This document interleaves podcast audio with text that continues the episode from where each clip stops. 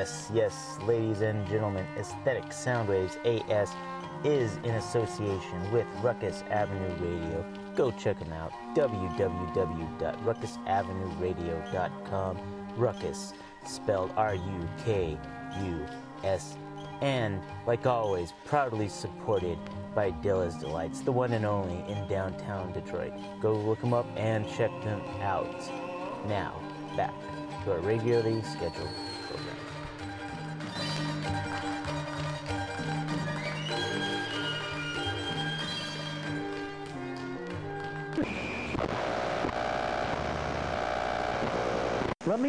let me approach this from another direction then. You're familiar, of course, with Genesis and the Tower of Babel, and mm-hmm. God basically saying, "I can't let these guys get away with trying to become God," and He smites them down, destroys the tower, and totally, you know, screws up their common language. What if mm-hmm. that's all a metaphor for a phase of the physics where people are in sync then they go out of sync and they basically can't cooperate because they're at each other's throats and they wind up killing each other. And now it's been exacerbated because someone, as I said earlier, has figured out how to technologically manipulate this. So they're definitely trying to keep us screwed up so we won't go beyond where we are now.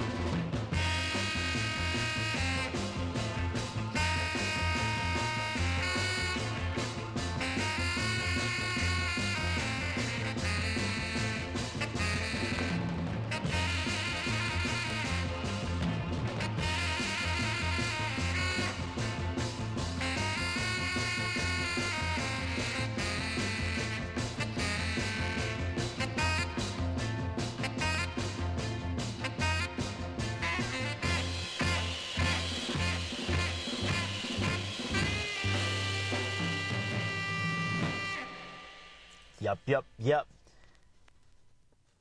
That was uh, Comparsa Universitaria, which translates into English University Combo de Laguna. So basically, the University Combo of Laguna.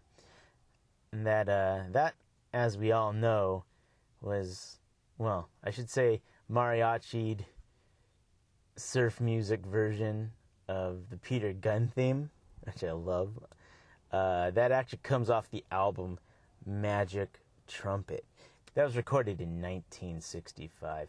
Really, actually, great record. It was, um, uh, it was uh, just a group of young cats from Mexico City and uh, college students, and they all got together and took some themes or did their own songs, but they just uh, put a uh, a Spanish twist on surf music and a lot of other themes. Pretty crazy record. I get a kick out of it. It's uh, it's nice, but you can't argue with the Peter Gunn theme. That uh, that'll get anyone going, anybody. uh, by the way, this is a, is Aesthetic Soundwaves show AS number sixty six. By the way, um, and I am your host, Glas. Like always, thank you folks for all the tune ins. Everyone, everywhere, much appreciated. Today, I'm, well, I always jump all over the place, but it's a packed show. But there's a lot of info packed onto this show more than anything else. I got the music, like always, I got the jams, but I got the info too.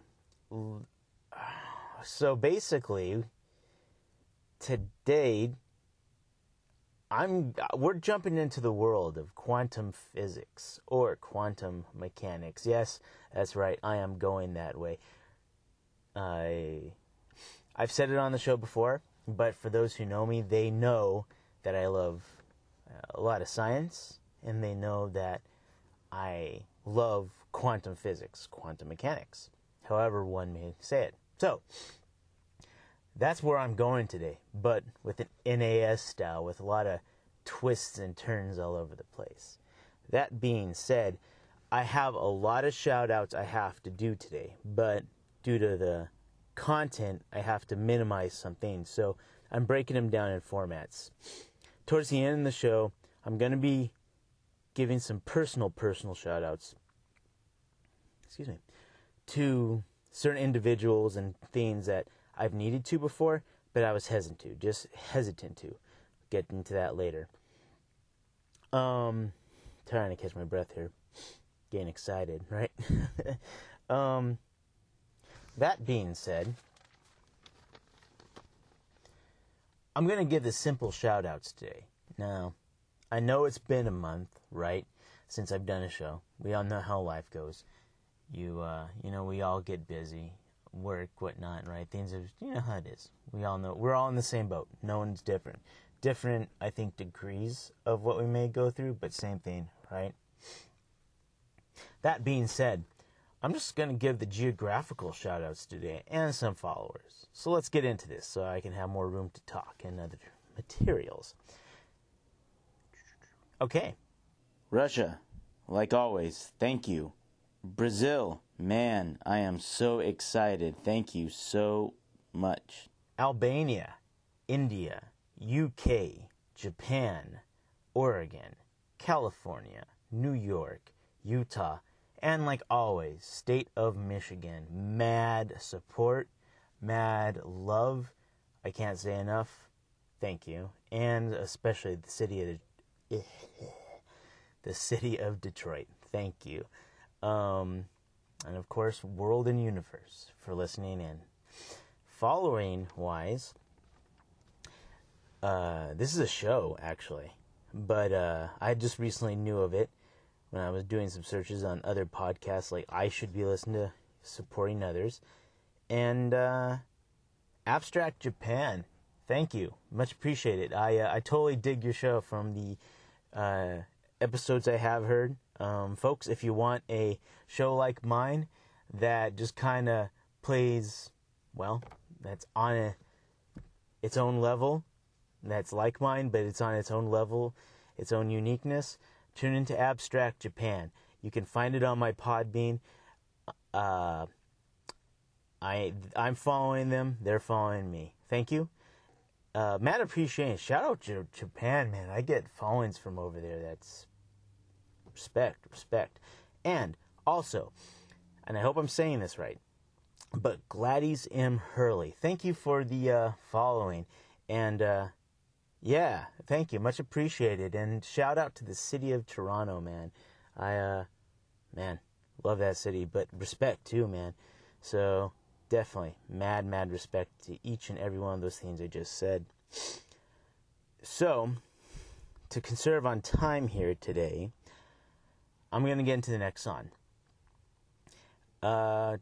Okay, so Operation Ivy. I'm playing next. The song Unity. that's the title. I just said a word though for people who knew and are probably old punkers. They automatically know where I'm going with this. But when you say Op Ivy, I mean, I, I used to live by these guys, or at least just listen to a lot, I should say, and I still do. But um, good group, good group. But the song, I've, this has always been one of my favorites of theirs, which is many, but one of them that you would hear that I would play a lot. But um, this is a great song to sum up the whole season. I think uh, of where I've been going, what I've been trying to do, whatever. You know, I think we all kind of get where that's going. So anyway, I just want to get into this Op Ivy song, or Operation Ivy, for those who, as I said, who have never heard of these guys. This was a punk ska group back in the day. Legends, legends of the time. And of course, as we know, uh, a member or two eventually ended up going over to Rancid. And of course, most people know Rancid.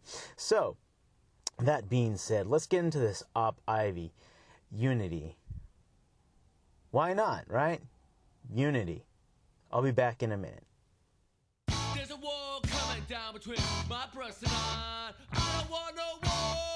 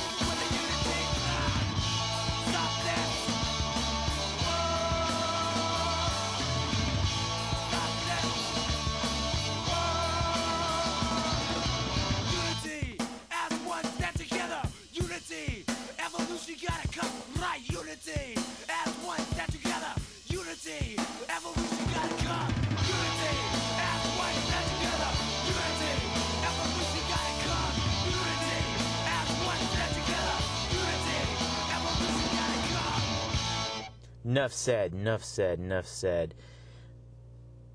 I, I can't add any more to that. Great, great wording. great song.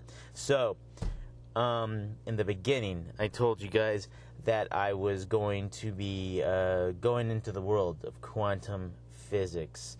Now, um,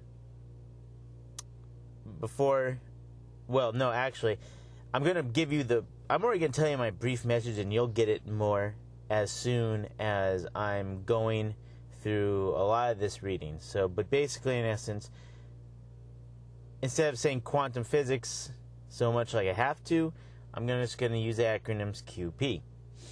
But music is QP, and you'll see where I'm going from this point. Um, I do need to give a shout out or not a shout out, excuse me, a reference citation. What I am taking today is going to be all this reading I'm about to do in a minute, all this oration. no, I'm not. I'm not Garrison Keillor, folks. You know, your uh, your host has a uh, a uh, stuttering problem, if you will. So I do the best that I can. uh, but um, respects to Garrison Keillor. No, no diss, by the way. But uh, wish I could orate like him. So give me, just bear with me. anyway, um, the reading I'm going to be do, doing is coming out of a book called Quantum Reality Beyond the New Physics by Nick Herbert. It was published by Anchor Press, Doubleday, in Garden City, New York, 1985. All the info I'm putting out here comes from Chapter 5, The Sound of Music, the chapter that inspired me and filled in the blanks pretty much to where I want to go with this episode. So, without further ado, I'm taking a look at my notes because I got a lot of them here. Let's uh, let's get into this. Uh, let's get into this. Wave motion, the sound of music. Using ordinary waves in unusual ways is the secret of quantum theory.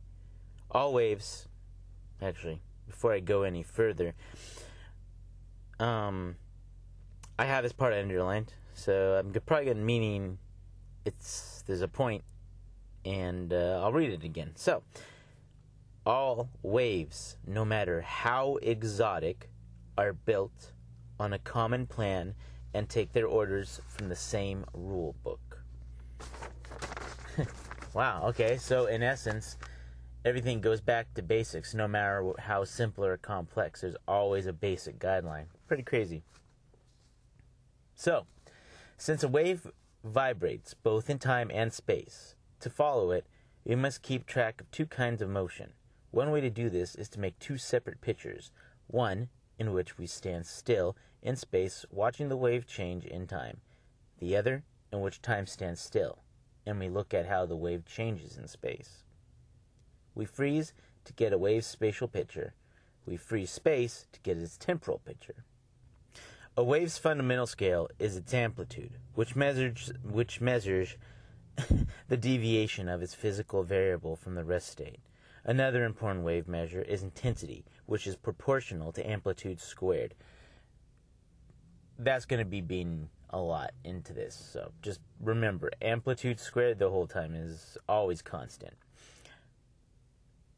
For all measure, or excuse me, for all waves except quantum waves, intensity measures the amount of energy a wave carries at every point.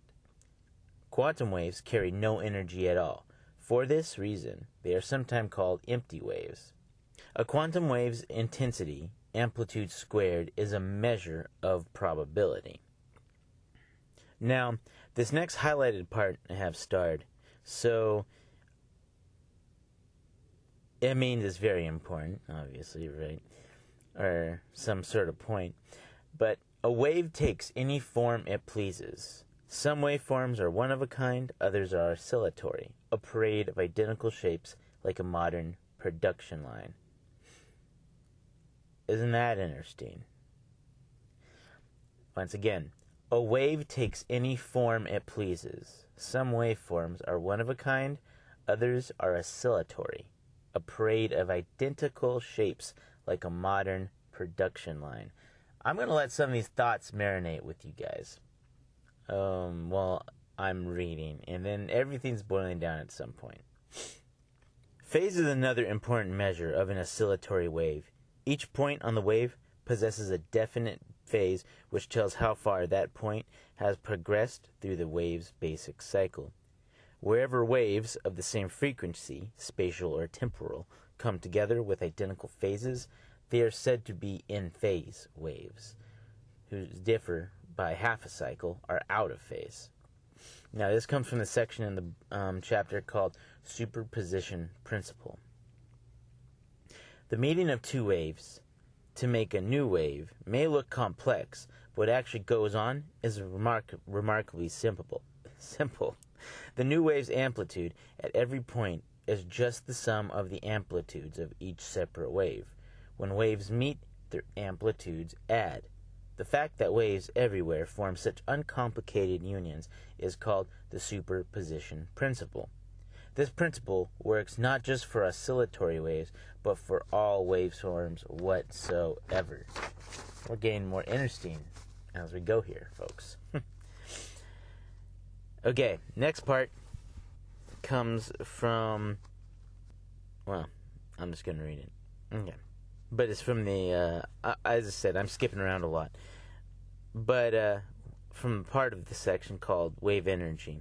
Although a quantum wave possesses no energy, its intensity, amplitude squared, does not lack a physical interpretation. For any quantum wave, amplitude squared means probability. All that we learn here about the energy carried by an ordinary wave is directly applicable to the probability carried by a quantum wave. A common feature of energy and probability is that both are conserved, left to itself. The total energy contained in an ordinary wave never changes. Likewise, the total probability contained in an isolated quantum wave is constant. Glas thought here for a second, folks. So, I'm about to read something we know of and we've heard many times before, but this is pretty crazy, and I think it's a general statement, not just for things such as sine waves or scientifically. This is a general assumption in my book for life, right? Um, let me read it to you and I'll expound. So, the law of conservation of energy is a familiar concept. Energy can either neither be created nor destroyed. Only energy transformation is possible. Now, I have another sentence to read, but I want to that's crazy, right? Because the energy that anything puts off always remains, whether it can be negative, positive, whatever. But in the end, it's it's just the energy transforms itself, and I just think that's interesting concept that I think goes throughout life in general, whatever it might be. A little forethought, but it goes along with a lot more. So anyway, little Glas intervention there. Back to paragraph. Probability conservation is less familiar. It means in the area experiment that if one electron goes through the hole, only one electron will hit the screen. Fourier's theorem. In 1798, Joseph Fourier, a talented French mathematician, accompanied Napoleon on his Egyptian adventure. He served for two years as governor of southern Egypt, and in 1801 returned to France with a copy of the Rosetta Stone. Examining the stone in Fourier's study, 12-year-old Jean, uh, Jean, uh, Jean-Francois Champollion was fascinated by its mysterious picture writing and vowed someday to translate it. Twenty years later, Champollion achieved his goal and became the first person in 3,000 years to read Egyptian hieroglyphs. Champollion deciphered an ancient language which opened up Old Egypt to modern scholarship. Fourier, the man who showed the stone to Champollion, was also the discoverer of a new language, whose elements are not hieroglyphs but waveforms. Fourier's theorem, the key to the new wave language, is the foundation of stone of all wave based sciences, including communications theory, modern optics, sound reproduction, oceanography, and quantum theory. Fourier's theorem states that any wave can be written as a unique sum of sine waves. Keep that in mind, folks. I have that starred, but I'm, and I'm going to read it again. Fourier's theorem states that any wave, any wave, right, can be written as a unique sum of sine waves. The sine wave is kind of a undulatory archetype. Its curvy profile is what most people have in mind when they visualize a wave. Vibrating streams and ripples in a pond are shaped each moment like sine waves. To see a sine wave standing still, look sideways at a stretched spring or any other helix. Physicists like these waveforms because when they put a sine wave into any linear, linear system, a similar sine wave always comes out. Linear systems change a sine wave's amplitude and phase, but never change its sinusoidal shape. Mathematicians like sine waves because no matter how many times they differentiate them, the result is always more sine waves. After listing the special ap- attributes of this popular waveform, E.A. Uh, celebra- celebrated the sine wave in words, unusually colorful for an electrical engineer. He said, The sine wave is singled out as one that shall forever be keen and ruler. I know, that was a lot. So, to bring this back to earth, in short, here is my voice. Right now, it is one, singular. Here is my voice as it changes from different patterns, amplitudes, phases, superpositions, and so on. All different, but you This is the same voice. Same me. Just other ways it can be taken and manipulated. Think of it as a, a big spout being drained in, in, a, in a strainer. All the fluid going into the strainer was one big stream. As soon as it hits the strainer, more little streams are made and go from there. Same stream, just different variations of it. That being said, ladies and gentlemen, I have to tell you a quick backdrop story to what was happening. So, as I'm reading this chapter and these same sections, I'm listening to a classical piece, uh, one of my favorites actually throughout my whole life. Um, it's actually the next piece I'm, or next, well, yeah, next piece of music that I'm playing. I'll get to that in a minute. But in essence, what I was doing is as I'm reading this, I'm listening to this classical piece. And each paragraph is matching what I'm reading, literally, is happening in the piece in itself. So it was really crazy because the, you know, how when you get those ideas and you're like, whoa, hold on, right? Um, that's what happened. And so I knew at that moment I had to include this, my favorite, to be honest one of my favorite classical pieces of all time. And so our next song, ladies and gentlemen, after everything I read, listen, one, for the beauty of the piece, beautiful piece. Two, for, if you can, listen to exactly where I, uh, kind of the highlights I was going off on. So, um, yeah, the next, let's get to this. I'm going to be playing Joseph Haydn.